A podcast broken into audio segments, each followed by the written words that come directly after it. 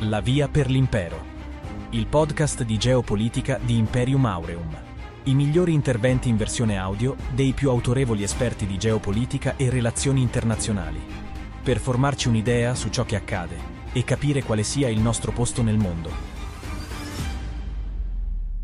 Episodio che mette il focus sull'Iran, quello di oggi, in particolare sulla rivolta iraniana. Dario Fabrici parla non solo della rivolta iraniana in quanto tale, ma anche del modo in cui l'abbiamo percepita noi e di tutti quegli aspetti che alle nostre latitudini sono arrivati in maniera molto diluita o non sono arrivati per niente. È sempre estremamente interessante riguardare determinati eventi cercando di calarsi nella prospettiva degli altri. E in questo modo possiamo anche cercare di capire perché la rivolta non si è trasformata effettivamente in rivoluzione, ma è rimasta rivolta. Il video originale è del canale di Rinascimento Culturale. Ho notato che hanno un podcast anche su Spotify e Apple Podcast, ma che questo non viene aggiornato da parecchio tempo, quindi lo ripropongo qui, perché questo episodio non c'è sul loro canale. Perciò se avete voglia di ascoltarlo in versione audio potete ascoltarlo qui. In ogni caso trovate il link per vedere il video originale in descrizione.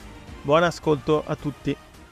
Proviamo anzitutto a stabilire con che sguardo dobbiamo guardare all'Iran che bestia è, che soggetto è, che appigli possiamo avere, cioè quali sono gli strumenti per capire il contesto e poi, e poi vedere lo stato dell'arte di questa stramba, se non fosse anche tragica, teo- teocrazia e che futuro può avere. Anzitutto partiamo dalla, dire, dalla mm, concezione di metodo.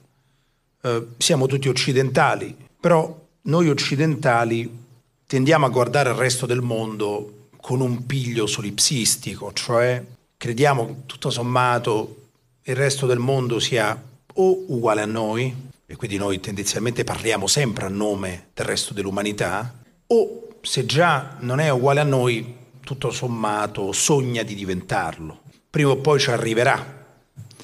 In questo nostro pregiudizio involontariamente, ma a volte anche volontariamente razzista, c'è il nostro classico sguardo sul pianeta, sugli altri popoli, anche su una civiltà antichissima, esattamente antica come la nostra, se non più antica. L'Iran è al mondo da 25 secoli.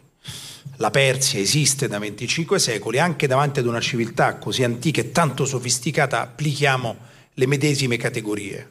Che vuol dire in termini più mangiabili, più diretti, che noi assistiamo alla rivolta in Iran senza nasconderci dietro un dito. Da qui diciamo, visto che siamo davanti ad un regime dittatoriale, questo e noi lo è per certo, teocratico e come liberticida potremmo continuare, noi vediamo la rivolta e diciamo eccoci, ci hanno messo questi 25 secoli, ma gli iraniani vogliono vivere esattamente come noi.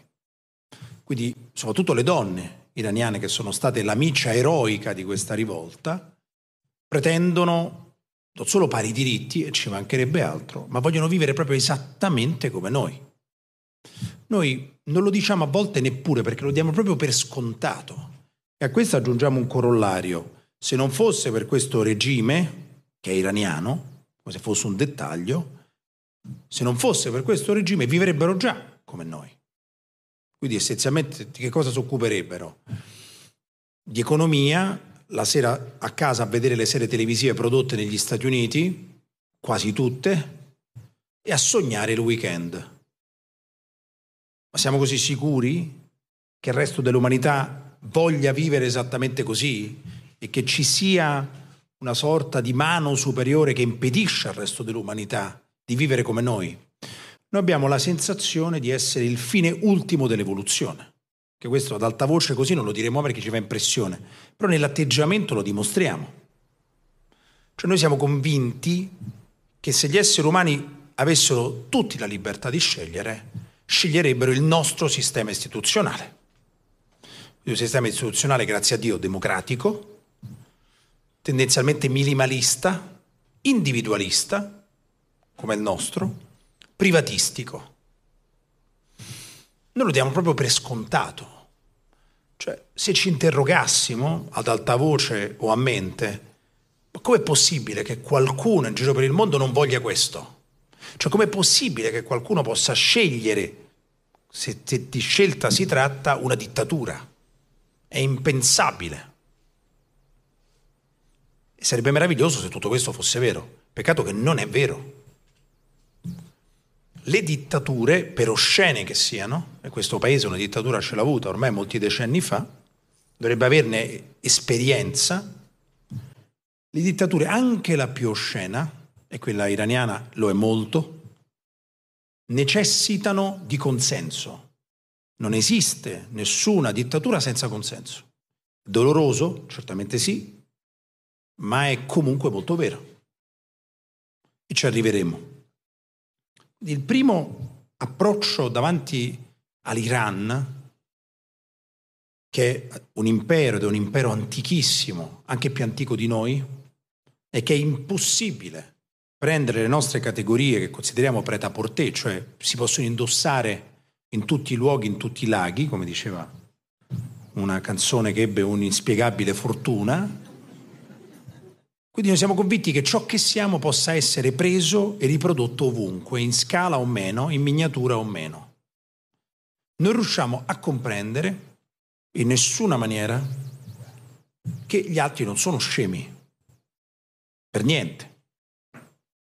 Specialmente un popolo così sofisticato come quello persiano che se non è il popolo più sofisticato del mondo, è certamente tra quelli che lo sono di più. E com'è possibile che una popolazione di questo tenore, che sta al mondo da sempre, non si renda conto dello stato in cui vive? Non lo diamo per scontato. Diciamo, se ne rendono conto, ma poverini, sopra di loro c'è la dittatura. Vero. Ma la dittatura iraniana è composta sempre di iraniani non vengono da Marte. La dittatura, la dittatura iraniana, questa attuale, cioè la Repubblica Islamica d'Iran, nasce nel 1979 da una rivoluzione che inizialmente aveva generato in Occidente le stesse speranze, definiamolo così, che aveva originato quella dello scorso settembre, poi di fatto morta ai noi verso l'inverno, e ci arriveremo. E ancora prima l'onda verde del 2009, anche questa abortita, aveva generato le medesime speranze in Occidente. Cioè ciclicamente, visto da qui l'Iran con il binocolo, abbiamo l'impressione che più o meno ogni tanto ci provino ad essere esattamente come noi, ma poi non ci riescono. Perché, almeno finora? Perché qualche impresentabile Pasdaran o Ayatollah, e lo sono tutti, lo sono davvero, impedisce alla popolazione di fare ciò che sente. Quindi questo tipo di approccio è sbagliato. Ti ripeto, è doloroso accettarlo, è molto più soddisfacente dire che il mondo non aspetta altro che vivere come noi. Peccato che non sia per niente la realtà. Anzi, di solito è vero esattamente il contrario. E l'Iran è un caso dove il contrario è vero. Cioè, se la democrazia liberale, quella in cui grazie a Dio noi viviamo, è occidentale, perché qui è nata ed è forse, a togliere anche il forse, il miglior sistema istituzionale almeno che finora l'uomo abbia mai sperimentato, se è occidentale, ci sono molti popoli in giro per il mondo che dicono allora non ci piace. Punto. Perché non ci piace? Perché non c'entra niente con la nostra cultura. Perché non ci piace? Perché non ci facciamo insegnare come stare al mondo dagli occidentali. Oppure perché l'Occidente qua giù ha lasciato una pessima, un pessimo ricordo di sé. Perché l'Occidente è sempre stato il nostro antagonista e in Persia l'Occidente è sempre stato l'antagonista. Anzi, viceversa, la Persia è sempre stata l'antagonista dell'Occidente per informazioni citofonare greci e romani, ma potremmo proseguire. E i persiani, che non sono gli stessi da 25 secoli evidentemente, ma si raccontano come tali. La pedagogia iraniana, in maniera più sfumata, mh, mm, al tempo dello Shah, dello Shah Pahlavi, questo era più smaccato, ma comunque sotto rimane questo, si racconta come lo stesso popolo da sempre, che ha attraversato tutte le ere, ma è rimasto identico, non è vero, nel suo popolo rimane identico a se stesso. Tuttavia gli iraniani ci credono, tutti i popoli imperiali ci credono, a dire la verità. e quindi dicono se noi siamo sempre gli stessi, l'Occidente da, per noi è sempre altro. Noi invece, nella nostra semplificazione, nella nostra riduzione di complessità, vediamo la rivolta in Iran e diciamo, perché noi diamo proprio per scontato, che vogliono vivere come noi. Ciò che l'Iran non è mai stato in 25 secoli, mai, neanche un giorno, improvvisamente per noi è scontato. Perché noi siamo, siamo il fine ultimo dell'umanità, ce l'hanno detto, ce lo siamo detti meglio, eh? gli altri non aspettano altro. Poi poverini, è impedito loro di diventarlo, perché altrimenti tutti a fare l'aperitivo. Si unisce a questo un altro elemento che noi non comprendiamo da qui. La popolazione iraniana è profondamente giovane, come età media. Oltre l'80% della popolazione si può definire relativamente giovane, oltre il 70% è sotto i 45 anni. 70% della popolazione è sotto i 45 anni, per noi è proprio impensabile. Cioè anche a livello visivo, circolare nelle strade iraniane vuol dire vedere milioni di giovani. E chi li ha mai visti? Tutti insieme. Cioè girare per le nostre strade, l'Italia è il paese più vecchio del mondo insieme al Giappone, ma nell'intera Europa occidentale, che è il continente più vecchio del mondo, noi siamo abituati a vedere per strada persone, nessuno si offenderà, non è che l'anzianità sia un reato, persone molto avanti con gli anni, tutte. E poi ci sono minuscole minoranze di giovani che punteggiano, specialmente nelle ore delle uscite da scuola, le strade e poi scompaiono, perché non ci sono proprio. Cioè non è che scompaiono perché si chiudono dentro casa, perché non esistono. Sono la minoranza della minoranza. Per noi è normale. Infatti parliamo dei giovani senza avere nessuna idea di che cosa siano. Ogni volta che si discetta di giovani c'è sempre qualcuno che dice io credo nelle nuove generazioni, credo nei giovani, sempre. Che renderanno il mondo migliore, che sono migliori. I giovani sono esattamente come noi, eh? Cioè, noi anche, vi do questa grande notizia, immagino lo sapete già, siamo stati giovani. E non mi sembra che fossimo decisamente migliori di quelli che ci hanno preceduto se ne può discutere, a volte sì, a volte no, ma non è automatico. Di già dire è veramente una forma di uh, blandimento dei giovani, no? Dici io credo in te, tanto costa niente, tu renderai il mondo migliore, ma perché? Perché dovrebbe? Magari, ma perché è scontato che lo faccia? Soprattutto questo tipo di affermazione nasce dal contatto con i nostri giovani, che hanno grandi pregi, ma nessun pregio da giovane. I nostri giovani che cosa sono? Sono più colti delle generazioni precedenti, più saggi, più responsabili, sono affidabili, mediamente, eh? poi sono esseri umani, quindi c'è, c'è di tutto e di più ma se prendiamo le generazioni italiane di oggi e le paragoniamo a quelle di 50 anni fa, hanno queste caratteristiche che ho citato molto più spiccate rispetto a 50 anni fa. Come mai? Non è che c'è stata un'evoluzione della specie, è che non sono giovani. Per noi questo è incomprensibile. Dice, ma come? A 20 anni non è giovane, non ha atteggiamenti da giovani, ma è normale che sia così. I giovani non solo italiani, ma dell'Europa occidentale, hanno inevitabilmente assunto i tic delle generazioni più anziane. Se tu sei minoranza della minoranza in una società, assumi il costume della maggioranza, cioè lo fai involontariamente, è un'osmosi. Infatti i nostri giovani sono anzianissimi e hanno caratteristiche da anziani. Si battono per il bene del pianeta, un giovane. Ma com'è possibile?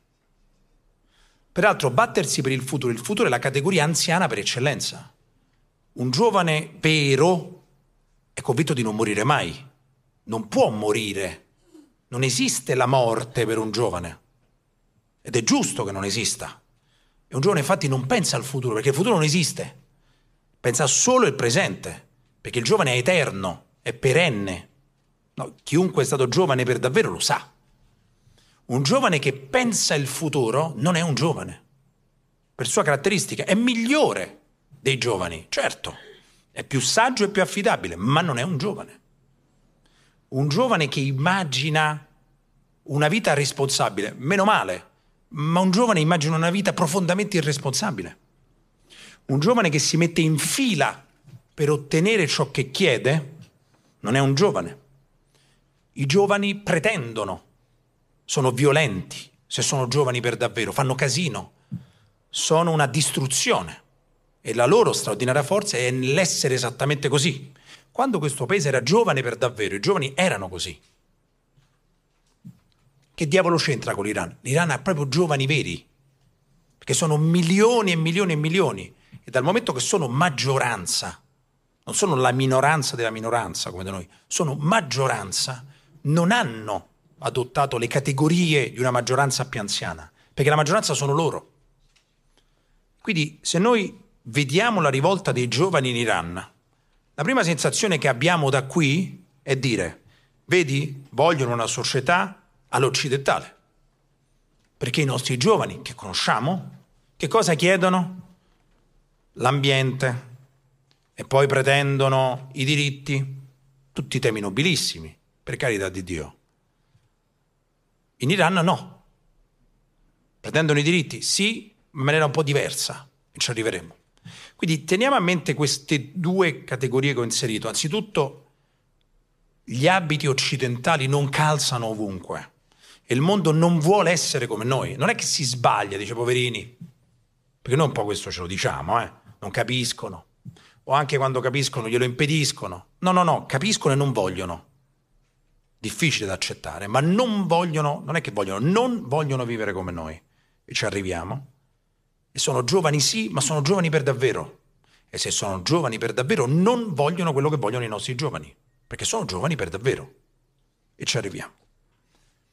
Che paese è l'Iran? L'Iran è una repubblica islamica, una teocrazia, si dice.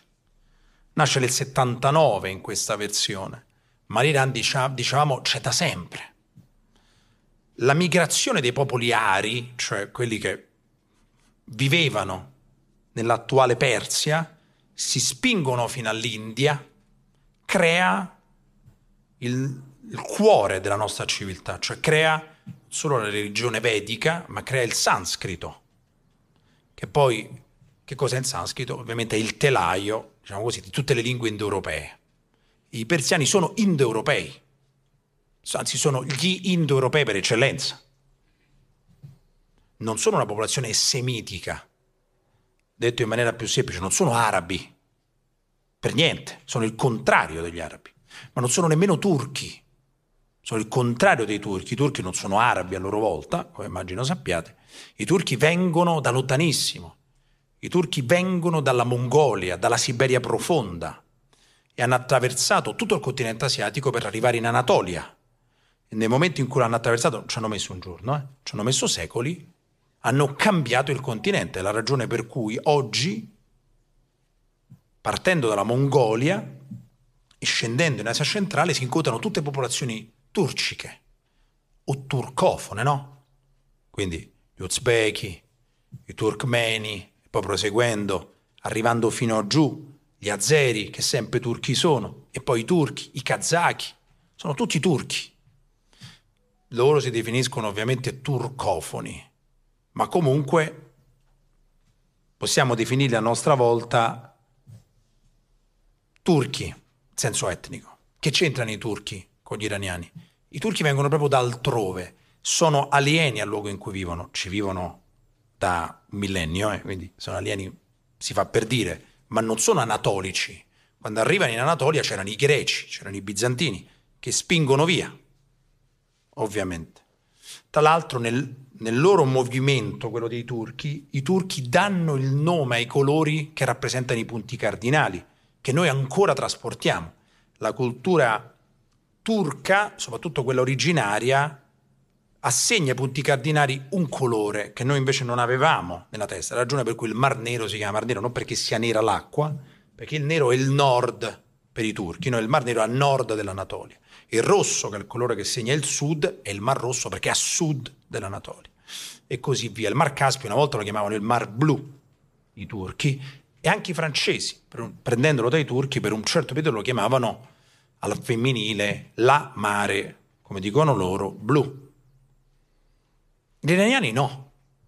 Gli iraniani sono un incrocio tra se stessi e il continente indiano, tornato da queste parti, che attraversa tutti i millenni, in tutte le sue denominazioni. Inizialmente sono zoroastriani, no? la regione di Zarathustra, quella del fuoco. Quando i romani incontrano i persiani, prima ancora i greci, quindi i Medi, gli Achemenidi, poi i romani avranno i parti davanti a sé, sono tutte declinazioni della civiltà persiana, sono zoroastriani, non sono mica musulmani, ovviamente non c'era stato l'Islam, c'era stato Maometto, non c'era stata la, la colonizzazione araba che porterà l'Islam in Persia. Erano zoroastriani. Poi diventano anche qualcos'altro. In seno alla civiltà iraniana nascono religioni che sono fondamentali per la nostra civiltà occidentale. Ad esempio quella di Mitra, che se ne può discutere a lungo, ma è certamente antisignana del cristianesimo. E così la religione manichea.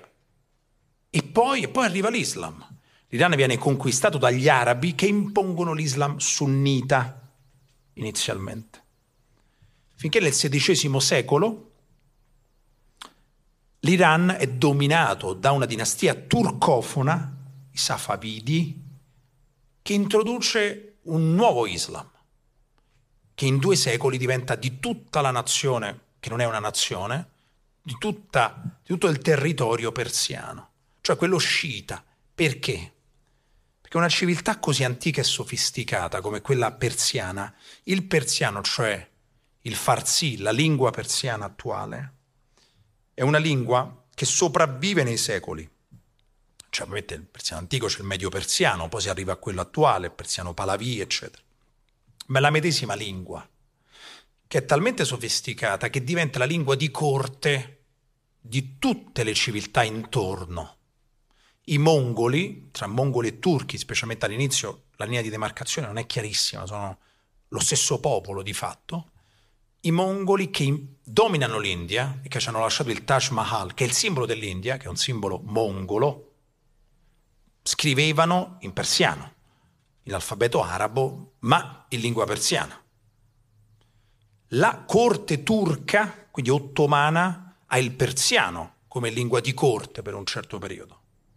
La grammatica persiana è semplicissima, perché è sempre stata maneggiata da stranieri al punto che oggi un persiano di media cultura riesce a leggere senza grandi difficoltà un testo di mille anni fa scritto in persiano.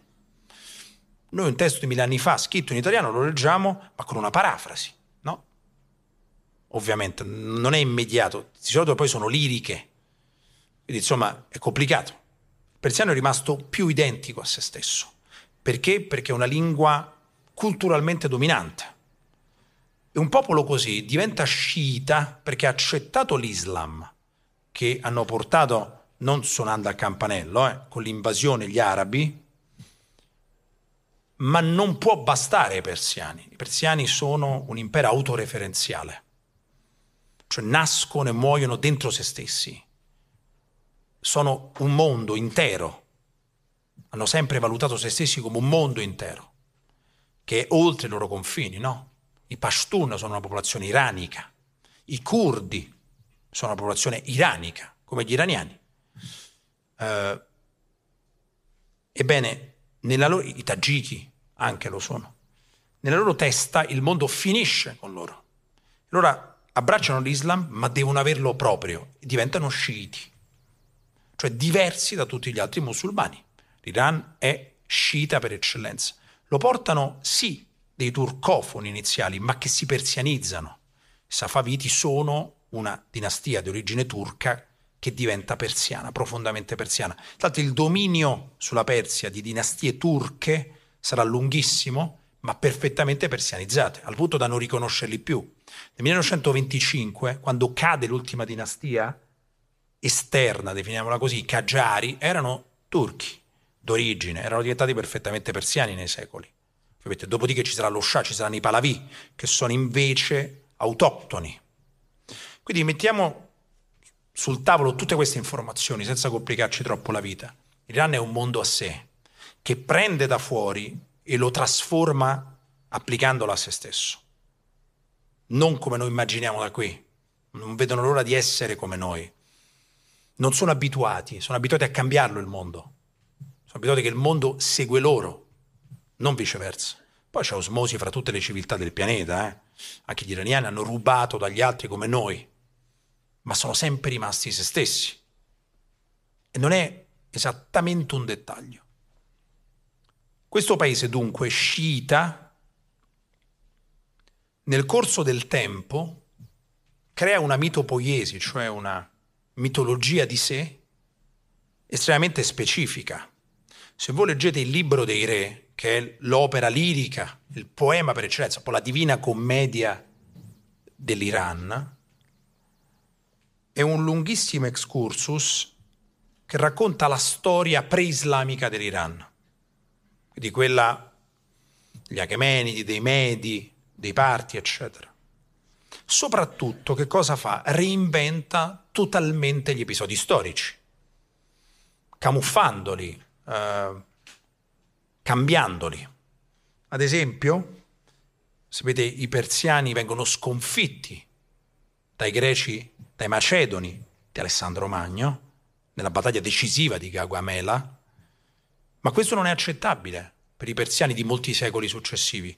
Nel poema che si impara a scuola in Iran, come la nostra Divina Commedia, c'è scritto che sì, è vero che Iskander, come lo chiamano, cioè Alessandro, ha sconfitto Dario, che era l'imperatore dei persiani, ma perché? Perché era persiano a sua volta. E leggono che al termine della battaglia, nell'orecchio al morente Dario gli dice io sono un figlio illegittimo di una donna persiana, battriana addirittura, e poi si sposerà, questo però è un fatto storico, due donne persiane, lo farà apposta Alessandro ovviamente per mantenere il legame imperiale sulla Persia, cioè per prendersela, infatti ci sarà un impero ellenistico persiano dopo di lui, ma questo per, i, per gli iraniani non conta, ciò che leggono ovviamente è una lirica, ma è un testo storico, che Alessandro era persiano. Non poteva non esserlo. Se il mondo comincia e finisce qui, non poteva non esserlo. Infatti lo era. Iskander, Alessandro nemmeno è mai esistito, secondo Firdusi, che è il poeta che ha scritto questi versi. Uh, talmente dentro la cultura persiana che anche questo regime, quel regime teocratico, che ha il terrore di tutto ciò che è preislamico, fino a un certo punto, ha eretto un busto a Firdusi nella piazza centrale di Teheran. Ah, a proposito, le piazze si chiamano Maidan in Persia perché, sapete, come dicevamo, i turchi prendono il persiano come lingua alta e piazza è una radice indoeuropea, no? Maidan vuol dire medio, cioè sta in mezzo, la piazza sta al centro, vuol dire nient'altro, è come, come se la piazza si chiamasse al centro, Maidan, no? I turchi poi invadono nel corso del tempo anche la Crimea, quindi arrivano ancora prima con l'Orda d'Oro, che era turco-mongola, distruggono la Rus di Kiev, quella che i russi considerano l'embrione della loro civiltà, viene distrutta dai turco-mongoli dell'unica invasione da est che subisce la Russia, poi le subirà tutte da ovest, cioè da noi. Che cosa introducono i turchi, che indoeuropei non sono tutt'altro, sono il contrario degli indoeuropei, introducono Maidan, che è un termine persiano che ancora oggi indica la piazza centrale di Kiev, che si chiama Piazza dell'Indipendenza, qualcuno la chiama Piazza Maidan, che vuol dire piazza piazza, quindi non significa niente, ma Maidan è un termine persiano. Dicevo, Firdusi ha avuto questo busto, in quanto, sebbene preislamico, e Ahmadinejad, che è stato presidente qualche anno fa, l'avete sicuramente sentito nominare, la Repubblica Islamica, ha sostenuto che l'anno di nascita di Firdusi coincideva, per strane ragioni, con l'anno in cui l'imam, il dodicesimo, quello che aspettano i persiani nel loro ritorno, si è nascosto. In realtà è stato ucciso dagli arabi, ma si, nas- si racconta come nascosto perché tornerà sulla terra. Quindi c'è una forma di sincretismo tipica dei persiani, in cui ciò che è preislamico diventa anche islamico e si incrocia. Questo per dire che cosa? Non prendiamo eh, gli iraniani come sauditi, come sauditi wahhabiti. La loro è una religione di importazione, che hanno manipolato sulla loro storia, rendendola sciita, e che hanno sempre vissuto in questo modo. Altro elemento da tenere a mente prima di entrare nella rivolta attuale dell'Iran è che gli iraniani tendenzialmente ciò che non perdonano alle dinastie che li guidano è come tutti i grandi imperi un elemento principale. Potremmo dire l'assenza di diritti? No, non ce l'hanno mai avuti, non li considerano come li possiamo considerare noi, non ne hanno la nostalgia che ne avremmo noi se li perdessimo. Le condizioni economiche? No, perché sono un paese massimalista. Quindi certo, morire di fame non piace a nessuno, ma non vivono di economia, come tutte le popolazioni massimaliste di che cosa campano? Di potenza, nella loro testa c'è la potenza, ci arriveremo. Ma allora che cos'è che non perdonano le loro dinastie se si fanno umiliare dagli stranieri? O se le percepiscono nelle mani degli stranieri? La dinastia Qajar, di origini turche, nel 1925 crolla con una rivoluzione perché il paese si fa umiliare lasciandosi penetrare da inglesi e russi. Lo Shah Reza Pahlavi nel 79 crolla perché noi visto da qui anche all'epoca si diceva beh evidente perché perché anche quella dello Shah era una dittatura eh? e che dittatura? Dice beh gli iraniani fanno la rivoluzione perché vogliono vivere come si vive tra il Lussemburgo e il Belgio noi queste cose ci crediamo davvero eh? cioè, ma, non, ma, ma sul serio eh, per noi chi fa la rivoluzione vuole essere come noi. Magari, oddio, magari, non so se questo è esattamente un pregio, però se volessero instaurare una democrazia, magari. E poi scopriamo che ciò che non perdona lo Shah, qual era il grande neo dello Shah? Non è che una dittatura vale l'altra, eh? Non è che gli iraniani hanno avuto, hanno avuto chissà quali regimi illuminati. Ah, perché improvvisamente così, nel 79 lo cacciano. Perché lo Shah era alleato dell'Occidente e per un iraniano è impensabile. Ce lo accusavano di essere un fantoccio degli Stati Uniti. La, gli, I servizi di intelligence interni dell'Iran di, allora erano stati addestrati dagli israeliani. Per un iraniano è troppo. È giusto? Assolutamente no. Però ragiona in questa maniera qua. E chi ha fatto la rivoluzione nel 79 in Iran? I giovanissimi giovanissimi forse è poco, anche più che giovanissimi. Ma come i giovani ci hanno detto che sono la parte migliore della società, no, questi sono giovani per davvero. Quindi se fanno una rivoluzione, a parte che soltanto i giovani veri fanno una rivoluzione, se no i giovani più anziani non fanno una rivoluzione, ovviamente, perché poi la sera tornano a casa. La rivoluzione vuol dire non tornare a casa la sera. Pensate alle famiglie in Italia, dove stanno? Facendo la rivoluzione. Li vanno a cercare, cioè dice ma, ma vieni a dormire a casa, cioè però noi siamo convinti che i giovani esistano in Italia, eh? cioè i giovani, giovani non tornano a casa, eh? cioè le mamme muoiono di, muoiono di crepacuore, anche i padri. Eh? C'è una figlia di 11 anni, se mi dice ah, adesso è un po' giovane, ma se vado a fare la rivoluzione, dico parliamolo un attimo, cioè facciamola come diceva uh, un vecchio cantante da casa, facciamola da, da remoto. I giovani che nel 79 fanno la rivoluzione in Iran la fanno per davvero e per fare la rivoluzione, vi do quest'altra grande notizia, si crepa. Difficile non morire, che qualcuno non muoia.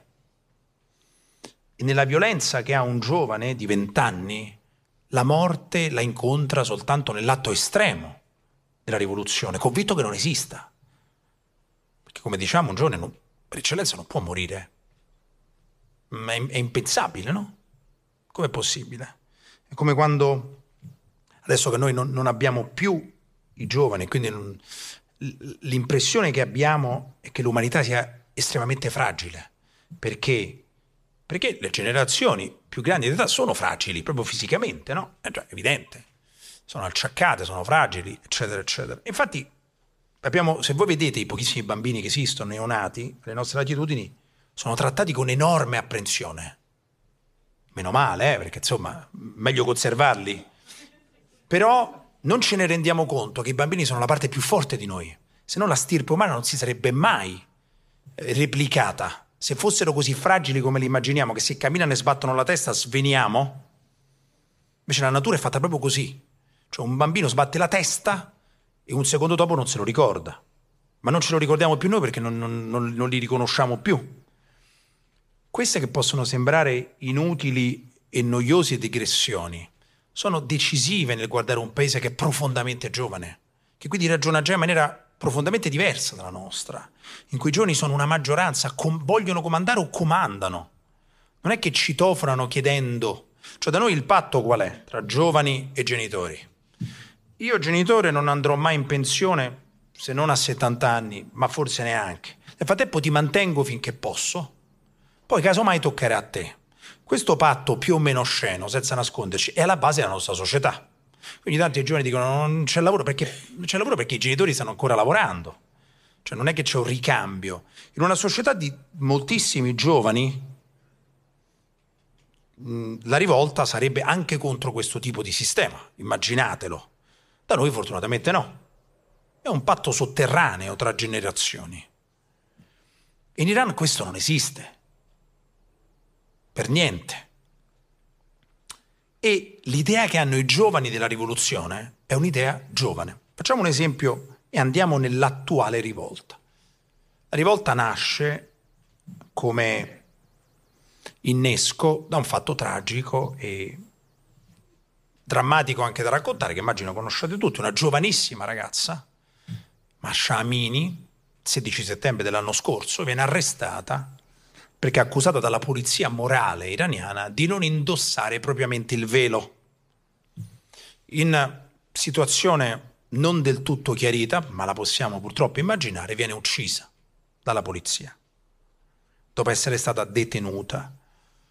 Uh, questo genera una rivolta spontanea, soprattutto di donne eroiche che scendono in piazza e reclamano pari diritti come gli uomini in difesa di una ragazza che ha fatto una fine tanto tragica.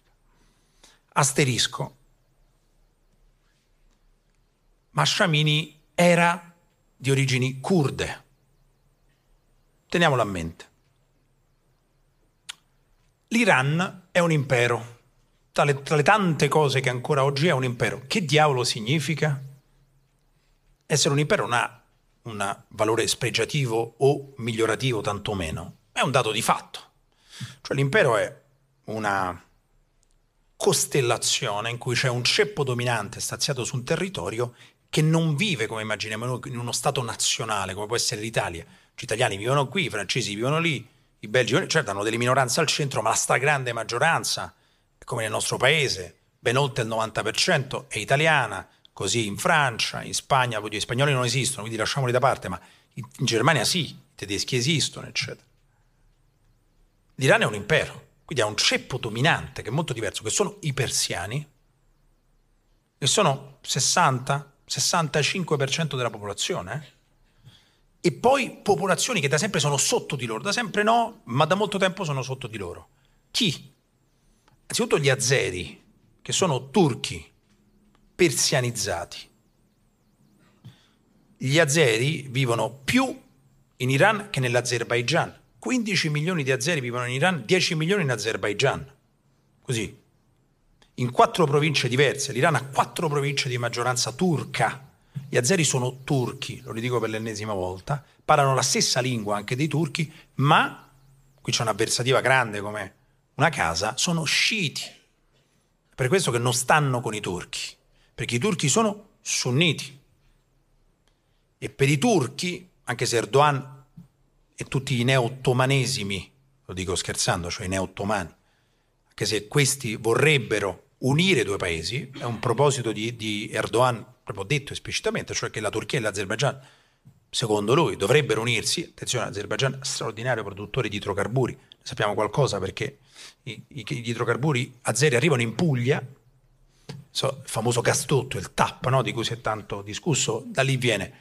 L'Azerbaigian è la ragione per cui quando la Germania, e noi con la Germania, anche se l'abbiamo rimosso, invadiamo, udite udite, l'Unione Sovietica, perché noi abbiamo invaso l'Unione Sovietica durante la Seconda Guerra Mondiale, Operazione Barbarossa, c'era l'armata italiana, le direttrici di invasione, ce n'è una di queste, la principale punta a Mosca, eh, la prima punta ovviamente l'Ucraina che occupa il granaio d'Europa, poi l'altra punta Mosca e poi ce n'è una che va giù verso meridione perché andava verso l'Azerbaigian che era il primo produttore di petrolio del mondo di allora.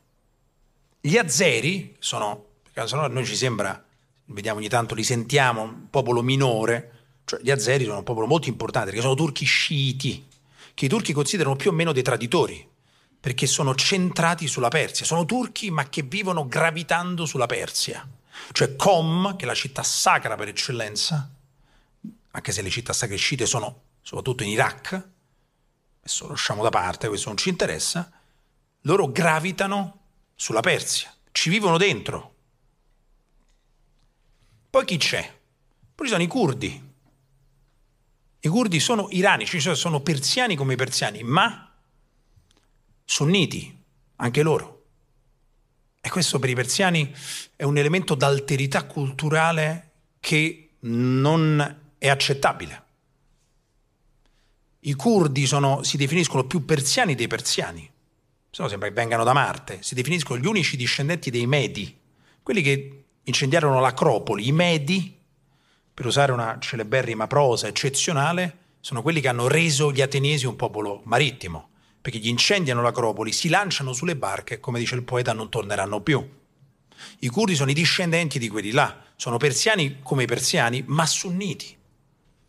E poi ci sono i baluci, che sono esattamente, mentre i curdi sono nella parte occidentale del paese, i baluci sono in quella orientale, confinano con il Pakistan. Sono persiani sunniti anche loro e accusati dagli altri persiani di essere manipolati dai pakistani. E poi ci sono altre minoranze, più piccine. Ecco, l'Iran è un impero di questa fattura. Lo so se ci rendiamo conto della complessità. Noi lo vediamo da casa, dice eccoli qua, hanno visto le serie televisive che vediamo noi, vogliono diventare esattamente come noi.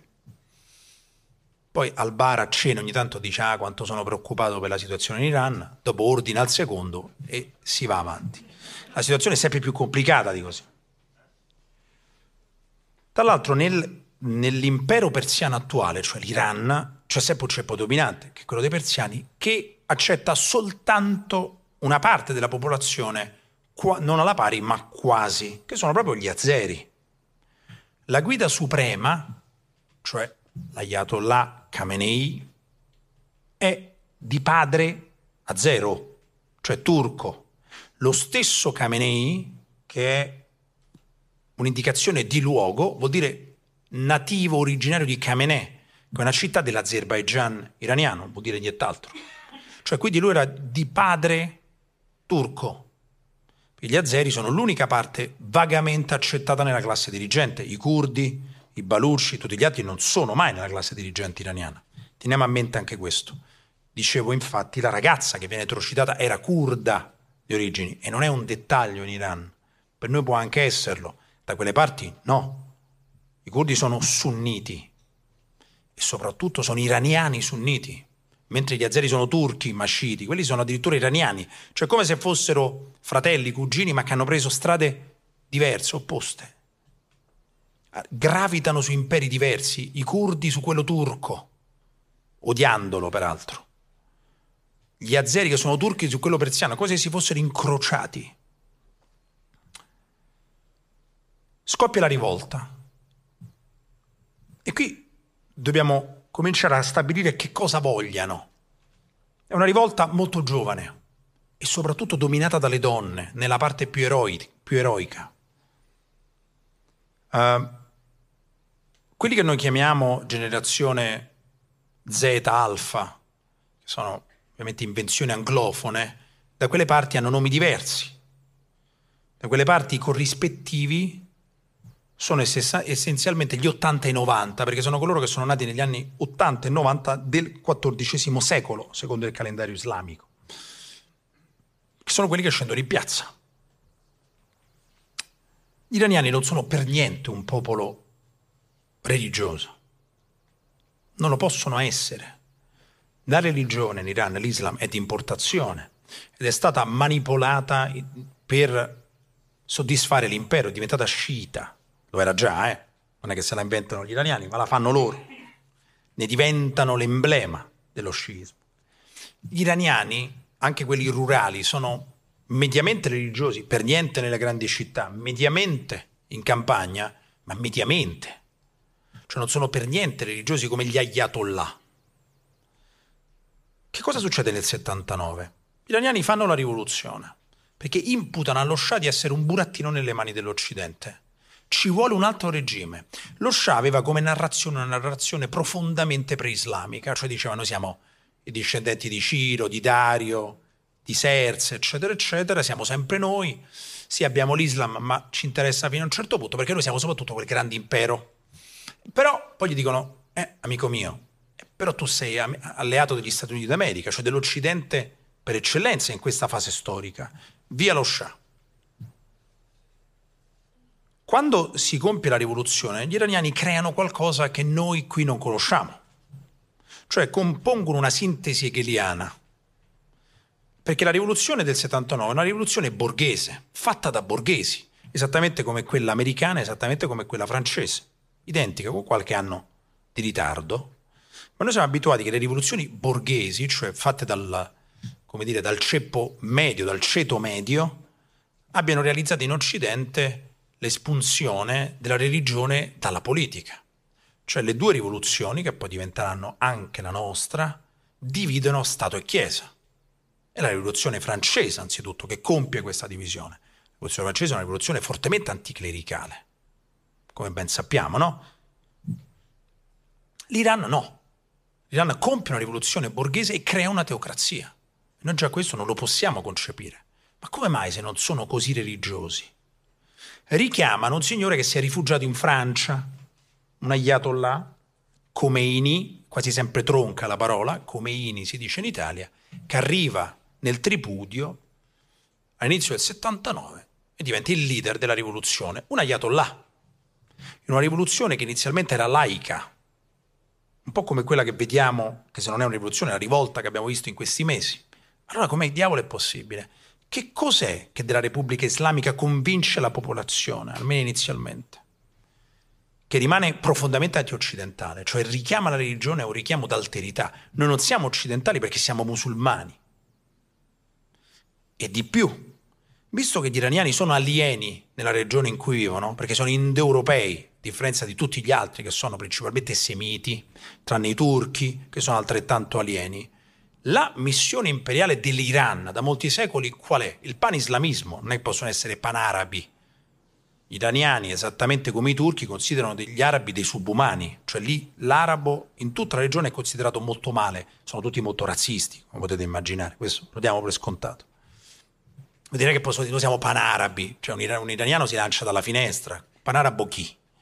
L'iraniano è indoeuropeo, cioè è più, è più vicino ad un italiano che a un arabo, nettamente più vicino come lingua.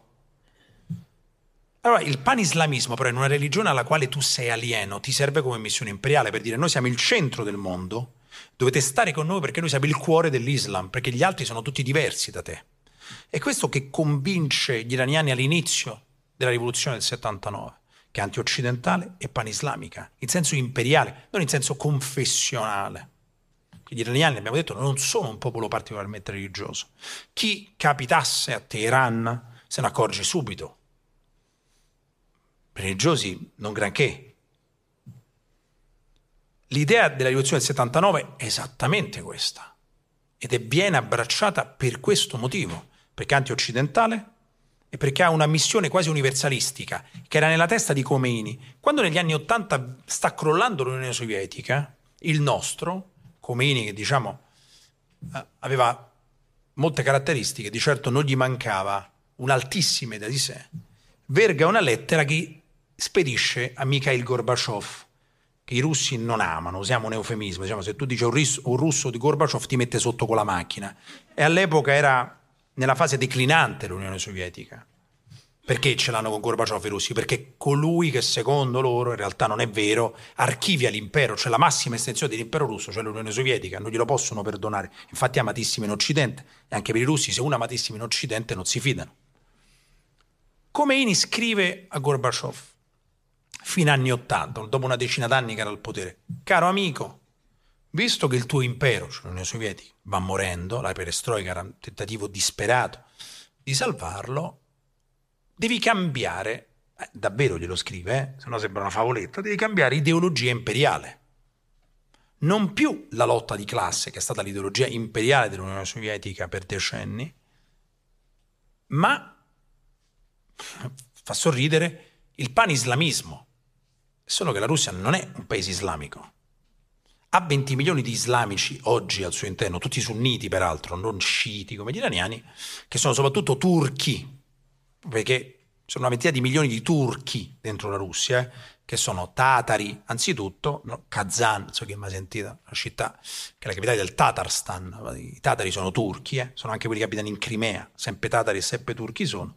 Comunque, Comini dice, fa una bella cosa, cambia ideologia imperiale, prenditi il panislamismo.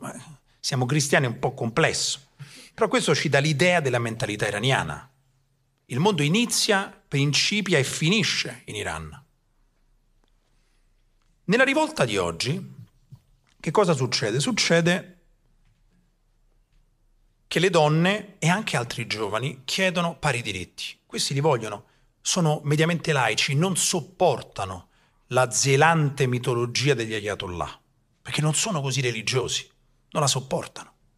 E noi da qui diciamo, ecco qua, beh, dopo tutte queste chiacchiere, però lo vedi, che vogliono i nostri stessi diritti, saranno diversi da noi, saranno giovani per davvero, ma guarda un po'. Però poi scopriamo cose un po' strane. Se noi vediamo le donne che scendono in piazza, indossano gioielli molto strani. Gioielli zoroastriani. Sapete, se avete mai visto il simbolo della religione zoroastriana, che non esiste più ufficialmente in Iran, eh? anche se tempi, ci sarà un tempio del fuoco ufficiale, ma non si registrano più. Per esempio, il più grande tempio zoroastriano del mondo sta a Londra.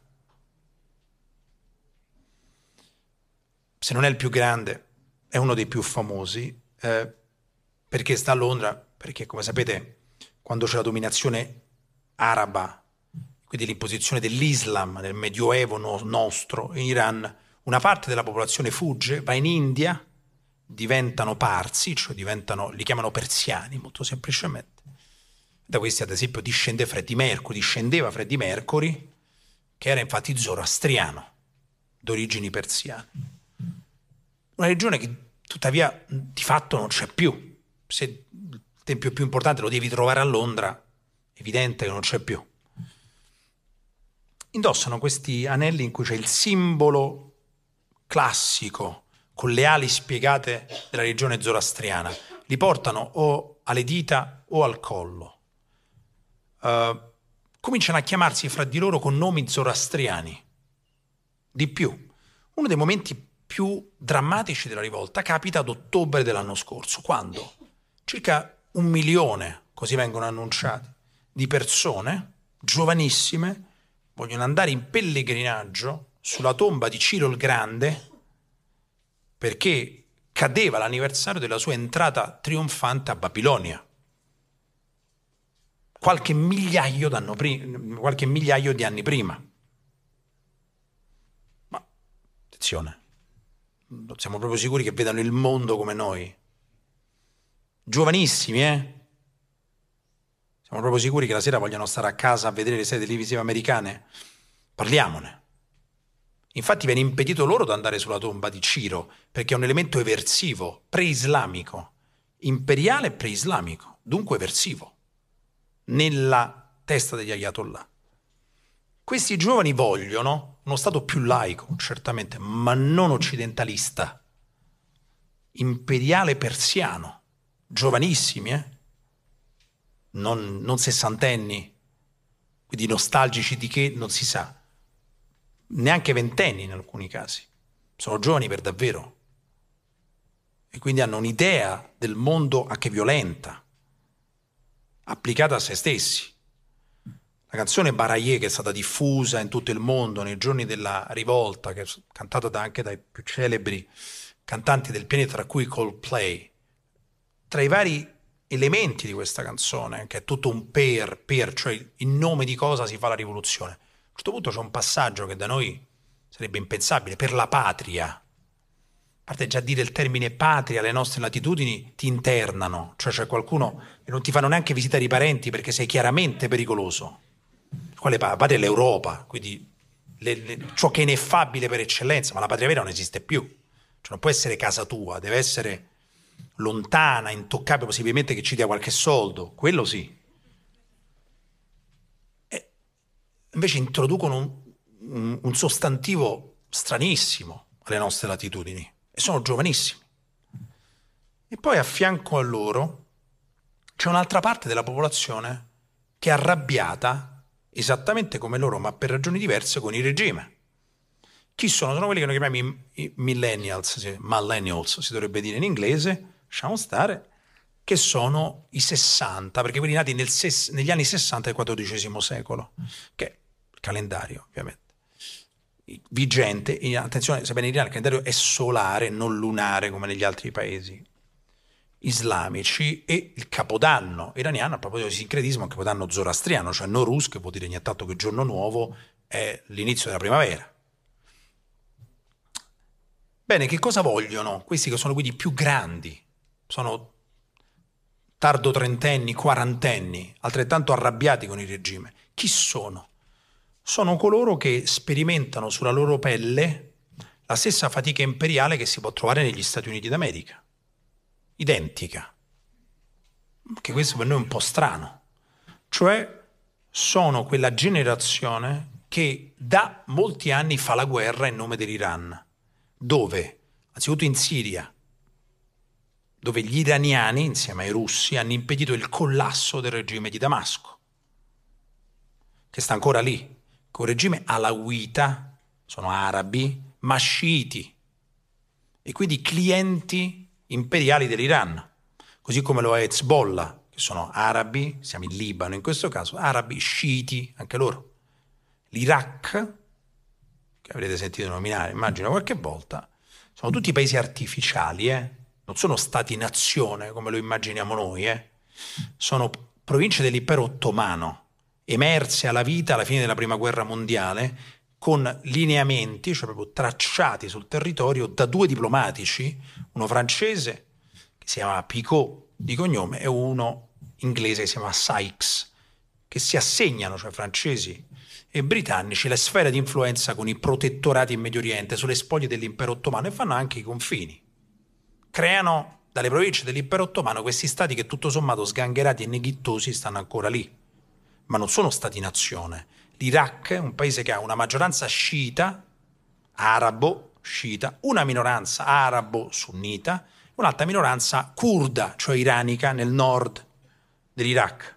Batte la pesca, cioè fatto così a strati, e fino al 2003 in Iraq dominava una minoranza, cioè gli arabo-sunniti guidati da Saddam Hussein, in combutta con i cristiani, spesso fedeli di Roma, i caldei, storico ministro degli esteri di Saddam, si chiamava Tarek Aziz, era un cristiano di rito greco, ma cattolico, cioè fedele di Roma, e la maggioranza, quella arabo-sciita, sotto. Gli americani rovesciano questo paradigma e l'Iraq diventa vicino all'Iran, all'impero persiano. Ma per mantenere tutto questo, l'Iraq, davanti alla rivolta, quello che veniva detto il sedicente Stato islamico, che al di là del franchising, queste sono operazioni in franchising, che diavolo era? Era l'insurrezione sunnita. Cioè i sunniti che dicevano noi non ci vogliamo stare sotto gli sciiti, perché questi sono vicini all'impero persiano, noi invece siamo, sono arabi come noi, ma tifano per l'impero persiano, tra mille virgolette, perdonate termine improprio, noi vogliamo stare verso Mecca e Medina diventano, tra le altre cose, anche Stato islamico, quindi lo sceno per eccellenza, ma al loro interno, nello Stato islamico, chi c'era? Spesso c'erano gli alti ufficiali dell'esercito baatista, cioè quello di Saddam, che erano tutti di formazione ateo-socialista, per dire delle guerre di religione in franchising. Per mantenere questa sfera di influenza, così complessa, mi rendo conto che vi complico un po' la vita stasera, quella che va dall'Iraq alla Siria, disegnata dagli europei, ma così complessa al loro interno, gli iraniani negli ultimi vent'anni sono morti più volte in questi territori. Le guardie rivoluzionarie iraniane sono andate a combattere in Siria a fianco ai russi per impedire che l'insurrezione sunnita che si chiamava Stato islamico, che era, faceva ridere sul piano militare, ma vi ricordate quali attentati era capace di compiere in Occidente, veramente drammatici, sconfitto dai persiani sul terreno dei russi dal cielo. Questa parte di generazione iraniana l'ha vissuto solo sulla sua pelle e reclama, vista la stanchezza, un po' quella che hanno gli americani che fanno la guerra da sempre in giro per il mondo, loro loro nel territorio, cioè nel, nel Medio Oriente, grande Medio Oriente, si dice in questi casi, che cosa chiedono al regime? Un'esposizione minore, cioè almeno uno sforzo minore, oppure un premio maggiore per i loro sforzi. Quindi già vediamo che la rivolta è composta da filoni diversi. Ci sono i pari diritti, c'è la richiesta di un paese sì, più laico, ma imperiale al punto da andare sulla tomba di Ciro, e poi zoroastriano. Già qui noi cominciamo a perderci. Dice, mazza, quanto era più simpatico prima?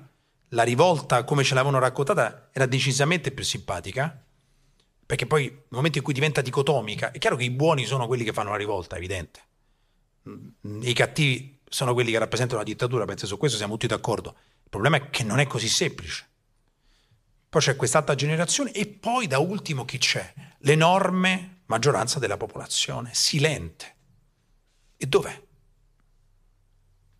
Dove sta? Perché noi ci diciamo, beh, vedi, non sono riusciti a fare la rivoluzione, non sfondano perché l'apparato securitario repressivo della dittatura li ha stroncati, il che è vero. Ma come dicevamo all'inizio, ogni dittatura, per quanto schifoso sia, ed è difficile da accettare, per, da accettare per ciascuno di noi, ha sempre un consenso. Nel momento in cui non ha un consenso, non c'è più. Viene rovesciata, sempre.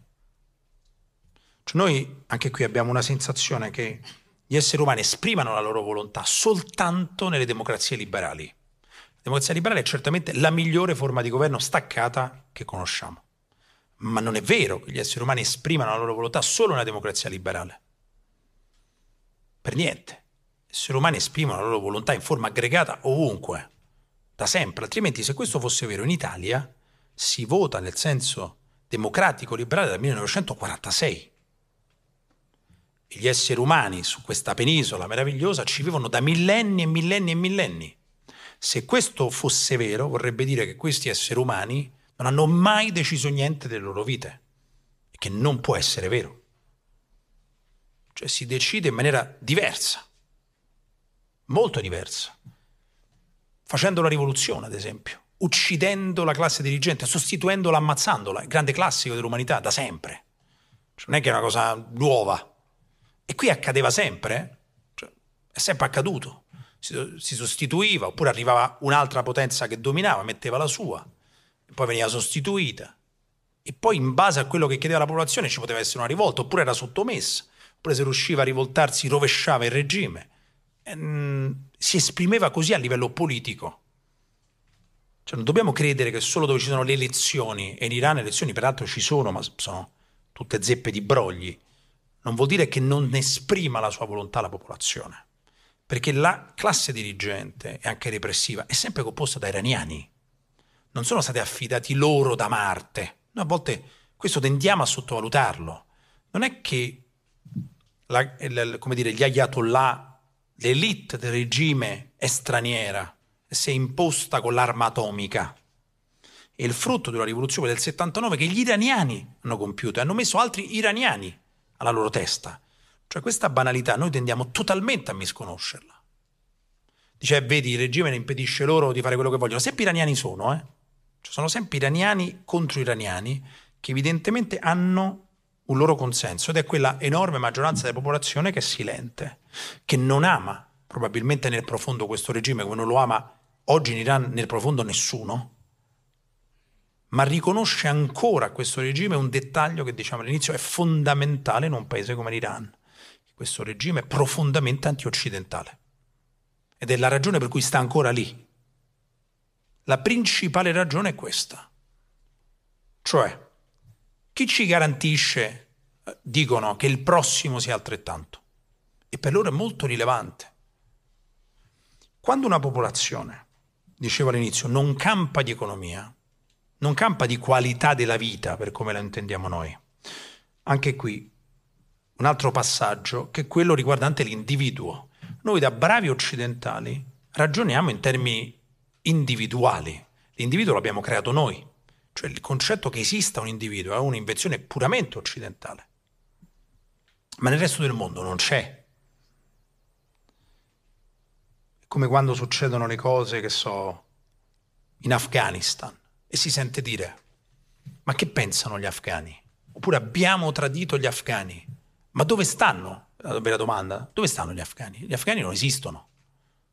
Ma letteralmente, cioè non è, non è una frase così lanciata per aria. Innanzitutto proprio non esistono a livello etnico. Se voi vedete una mappa etnica afghanistan, gli afghani non ci sono. Sono i Pashtun, che sono la maggioranza, sono iranici come gli iraniani. Parlano il Dari, che è una derivazione del Farsi, cioè della lingua persiana. Ma lo lasciamo da parte questo. Non esistono perché nel resto del mondo esiste la collettività. Cioè che cosa pensa la tribù, che cosa pensa il gruppo sociale. Il singolo individuo non esiste proprio cioè ciò che pensa non ha valore. Ed era così anche qui, eh, qualche tempo fa, un bel po' di tempo fa. Quindi non possiamo applicare le nostre categorie ad un paese dove l'individuo non è sopra la collettività, è sotto. In Iran il gruppo principale è quello della famiglia, diciamo anche in Italia, in maniera un po' diversa.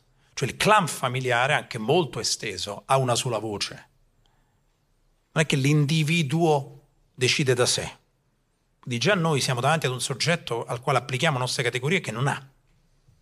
E poi ragiona in quella maniera che ho provato a spiegare in questa ora di racconto sull'Iran. Cioè ragiona in modo capovolto rispetto a noi. È occidentale e non mi piace. Questo per la grande maggioranza, non lasciamo perdere le elite delle città. Le elite delle città sono tendenzialmente filo-occidentali, come lo sono anche a San Pietroburgo, a Mosca, come lo possono essere a Istanbul, ma non contano niente. Cioè le elite in un paese conta sempre meno della massa, ma noi ci hanno insegnato esattamente il contrario. Nel momento in cui la Turchia negli anni 90 recupera il neo-ottomanesimo, lo fa perché? Perché le masse rurali dell'Anatolia sono lontanissime da Istanbul, vogliono l'impero, anche velleitario, sgangherato, ma vogliono quello. E qui torno a quello che dicevo poco fa, perché non vivono di qualità della vita, che il nostro obiettivo ultimo qual è? Vivere bene. E per noi è naturale che sia così. Tra l'altro noi l'abbiamo scoperto questo da 60 anni. Cioè non c'è mai stato qua, eh? però gli esseri umani sono tutti smemorati, soprattutto è una questione biologica, ciò che è il nostro presente diventa perenne, noi ne siamo convinti, no? infatti l'essere umano non accetta la morte, perché è convinto che siccome la vita esiste debba essere perenne. Mm, non funziona così, tutto ciò che è umano ha un ciclo, no? nasce, matura e muore, e allo stesso tempo tutto ciò che è non necessariamente è stato. E la qualità della vita è un'invenzione recentissima queste latitudini. E quelli che non vivono di qualità della vita di che cosa campano? Lo dicevo poco fa ed applicabile a tutte le nazioni massimaliste o gli imperi massimalisti. Campano di potenza. Dice, ma precisamente che vuol dire? Campano di gloria, che è un sostantivo che a noi fa sorridere. Noi lo usiamo in modo uh, ironico, sarcastico, e che, che, lavoro per la gloria, e che sono venuto per la gloria. No? Ogni tanto lo sentiamo, quei pochi che vanno a messa sentono gloria. Dice, boh, l'abbiamo imparato a memoria. E pensa dopo, le grandi potenze di questo pianeta oggi, nel 2023 cristiano, vivono di gloria. Gli americani campano di gloria, gli iraniani, i cinesi vorrebbero, i russi campano solo di gloria. Ma che vuol dire nel concreto? Cioè, dal momento che l'individuo non è al centro dello schema, sebbene lo è ad esempio negli Stati Uniti, ma sono una società collettivistica, cioè hanno un'idea estremamente omogenea di sé, gli americani, ma adesso li lasciamo da parte, i popoli imperiali hanno la gloria nella testa nel momento in cui dicono, prendiamo gli iraniani, non abbiamo libertà, se non pochissima, condizioni economiche pessime, peraltro aggravate dall'embargo che l'Occidente applica all'Iran, perché l'Iran è potenza antagonista per eccellenza che adesso persegue la bomba atomica. Quindi l'odio per l'Occidente monta in Iran. Siamo, moriamo di fame e per colpa dell'Occidente. Che cosa vogliono? Vogliono stare nei libri di storia. Punto. Cioè vogliono non vivere bene, vogliono che i posteri si ricordino del loro tempo passato qui su questa terra come grande civiltà. Pensate una cosa del genere qua. Altro che ricovero in un nosocomio psichiatrico. Cioè che però è moneta sonante di tutte le grandi potenze, anche i russi. Perché i russi non vengono piegati dalle sanzioni? Esattamente come gli iraniani. Perché non vivono di economia. Ha voglia a mettere le sanzioni. perché nella loro testa il fatto che l'Occidente cattivo imponga loro delle sanzioni è motivo di orgoglio. I russi in gran parte disprezzano Putin, perché è un cialtrone, perché è un falso, perché si è arricchito tremendamente, è diventato miliardario, ha le ville sparse, non solo a soci, perché formalmente sta con la moglie, ma c'è un amante da cui, da cui ha avuto dei figli e non l'ha nemmeno mai detto. I motivi per disprezzarli in Russia sono moltissimi. Gli riconoscono soltanto una cosa, è il baluardo antioccidentale, nella propaganda, nella sua finzione, però i russi ci vogliono credere, perché nella loro idea l'Occidente è il nemico e loro sono una civiltà a parte. Gli iraniani uguale, anche i giovanissimi, è questo che a noi sfugge, anche i giovanissimi, che infatti fanno fatica ad immaginare ad esempio i curdi sul loro stesso livello. I giovanissimi, eh? sono razzisti anche i giovani, perché le popolazioni imperiali sono razziste, perché sono state istruite ad avere un ceppo dominante e gli altri sotto, e lo fanno in modo paternalistico. Cioè i popoli imperiali nei confronti dei popoli sottomessi hanno un tono paternalistico, non dobbiamo immaginarli tu sei un pessimo, io ti comando. No, no, io ti voglio bene, per questo ti comando. Ma ci credono sul serio. Se noi prendiamo il rapporto che c'è tra i persiani e gli azeri, è questo. Con i curdi no, i, curdi li vedono più come traditori, ma con gli azeri hanno questo rapporto i persiani, ce l'avevano anche con gli armeni, che sono cristiani, ovviamente, e hanno avuto spesso armeni anche nella classe dirigente, storicamente in Iran. E agli armeni, ad esempio, è lasciato un seggio nel Parlamento iraniano per la legge, perché sono talmente pochi. Così i russi, il rapporto tra i russi e gli ucraini è molto simile. Cioè, per i russi gli ucraini sono il parente povero che non può andare nel mondo da solo, che deve essere dominato, è nato per essere dominato dai russi nella loro testa. Non è che riconoscono le legittime aspirazioni degli ucraini, dicono no, è che decidiamo noi per voi. Perché da sempre decidiamo noi per voi. E lo fanno credendoci al punto che in popolazioni come queste la questione diventa sentimentale, altra cosa che noi non riusciamo a comprendere. Quando gli ucraini legittimamente non ne possono più, perché stare sotto i russi è impegnativo, eh? Cioè, ma poi non avere libertà è impegnativo proprio per tutti. Figurarsi con un popolo imperiale come i russi.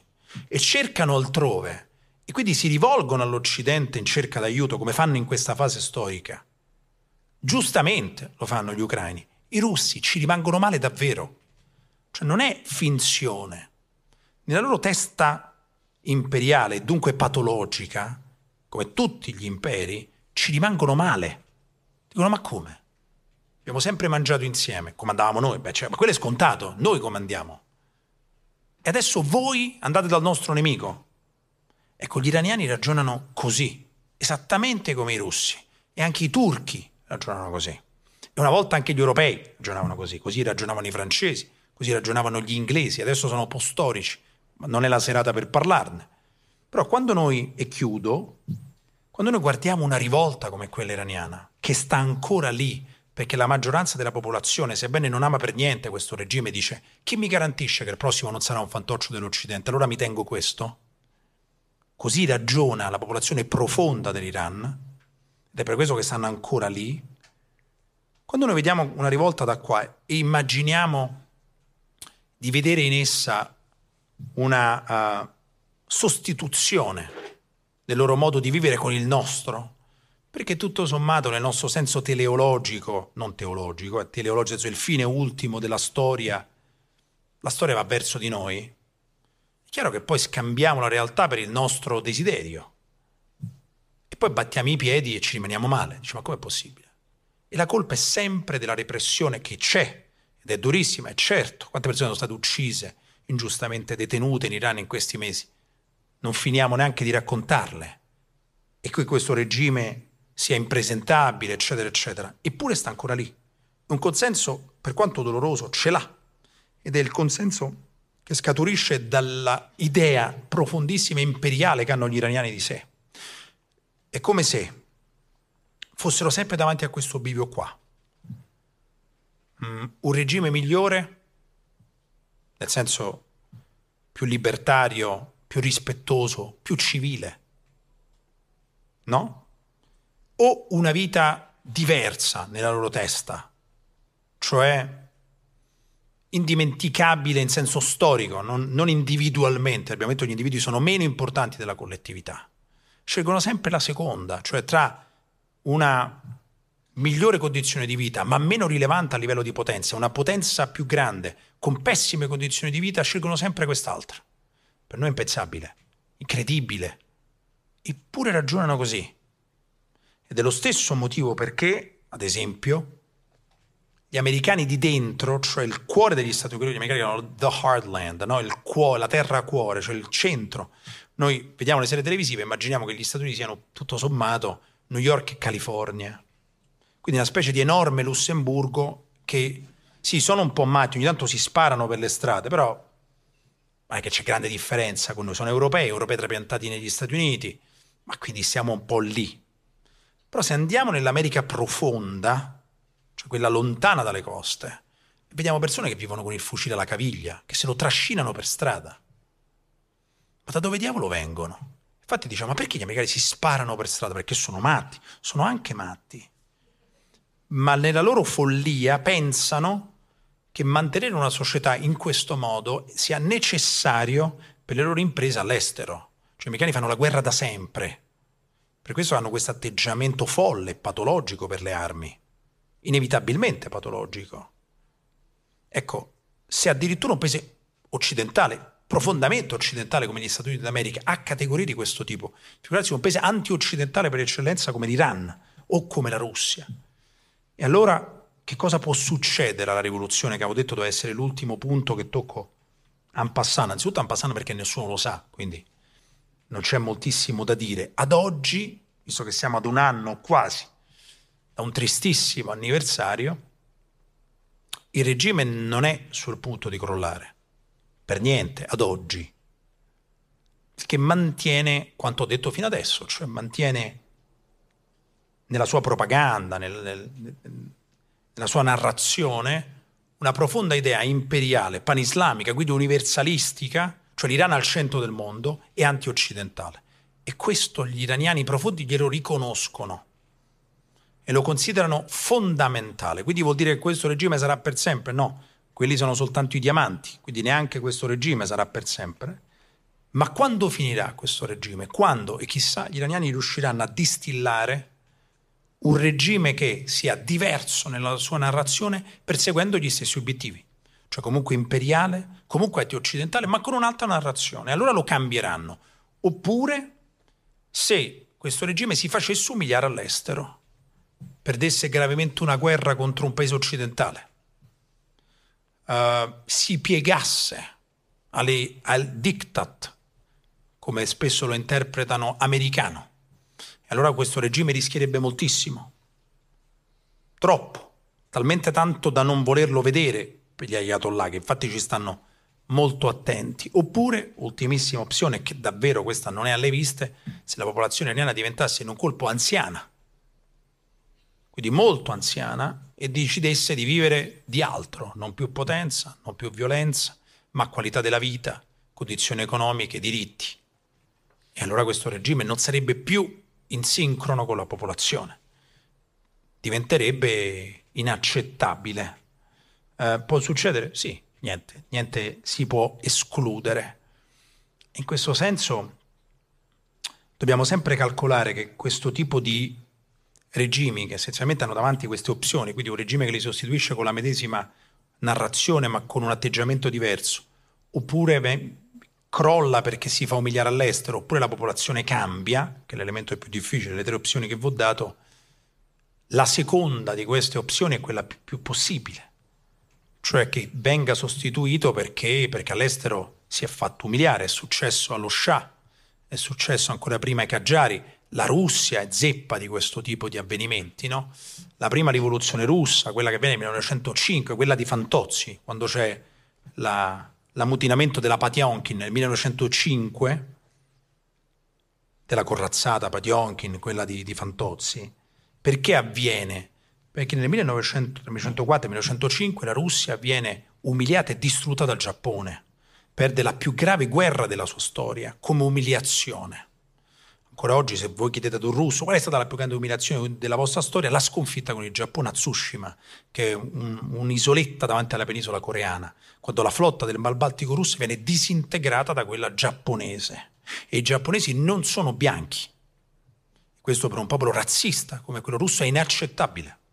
I russi fanno per la prima volta la rivoluzione. Viene, nascono i soviet, i soviet non nascono durante la rivoluzione d'ottobre, nascono nel 5 Lenin, che beato lui, stava a Ginevra, scrive che il regime zarista se ne deve andare perché si fa umiliare all'estero.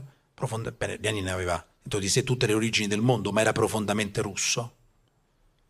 Questa rivoluzione non si compie per un soffio, sebbene nascono i soviet, si compirà quando, durante la prima guerra mondiale, quando la Russia viene sconfitta dagli imperi centrali, cioè dai tedeschi, ed è costretta a firmare la pace capestro di Brest-Litovsk Lì i russi non ne possono più e fanno una rivoluzione e si prendono che cosa? Il comunismo, che è ideologia occidentale per eccellenza, pensata da un filosofo profondamente occidentale come Karl Marx. Una volta si chiamava Carlo Marx quando si italianizzavano i nomi nelle vie dei comuni con le giunte di sinistra, c'era sempre via Carlo Marx in Italia. Karl Marx era un filosofo di Treviri. Treviri, la città romana per eccellenza della Germania. No? Siamo nella Germania che più occidentale non esiste, quindi i russi prendono una ideologia occidentale che odiano. Perché la prendono? Perché dicono, vedi, c'è l'ateismo dentro. Siccome noi siamo divisi al nostro interno da molte religioni, l'ateismo le azzera. Il nostro impero è più solido e non solo. Siccome non abbiamo mai avuto una missione universalistica, infatti Comini glielo faceva notare nella famosa lettera, i russi che dicono la lotta di classe in un paese che non ce l'aveva nemmeno, il proletariato industriale, se non minuscolo, può essere utile in tutto il pianeta. Allora noi siamo al centro del mondo. Ma queste idee che attecchiscono, poi prese in Occidente come prese davvero sul serio, come se i russi fossero davvero socialisti improvvisamente, ma questo lo lasciamo da parte, queste si inseriscono in una qualità imperiale della Russia. Che c'entra tutto questo? Gli iraniani sono quasi identici. Quindi se abbiamo un precedente davanti come quello russo, l'opzione più grande per una rivolta in Iran è questa, se un regime si fa umiliare all'estero, allora tutto è possibile. Altrimenti può essere rovesciato da un regime, questa forse non è una bellissima notizia, simile, con una narrazione leggermente diversa, ma simile. Con questo concludo anche perché sono le 22.31, la complessità iraniana potrebbe portarci fino all'alba, ma fortunatamente per voi l'alba la vedremo, mi auguro, dormienti. Grazie. Grazie.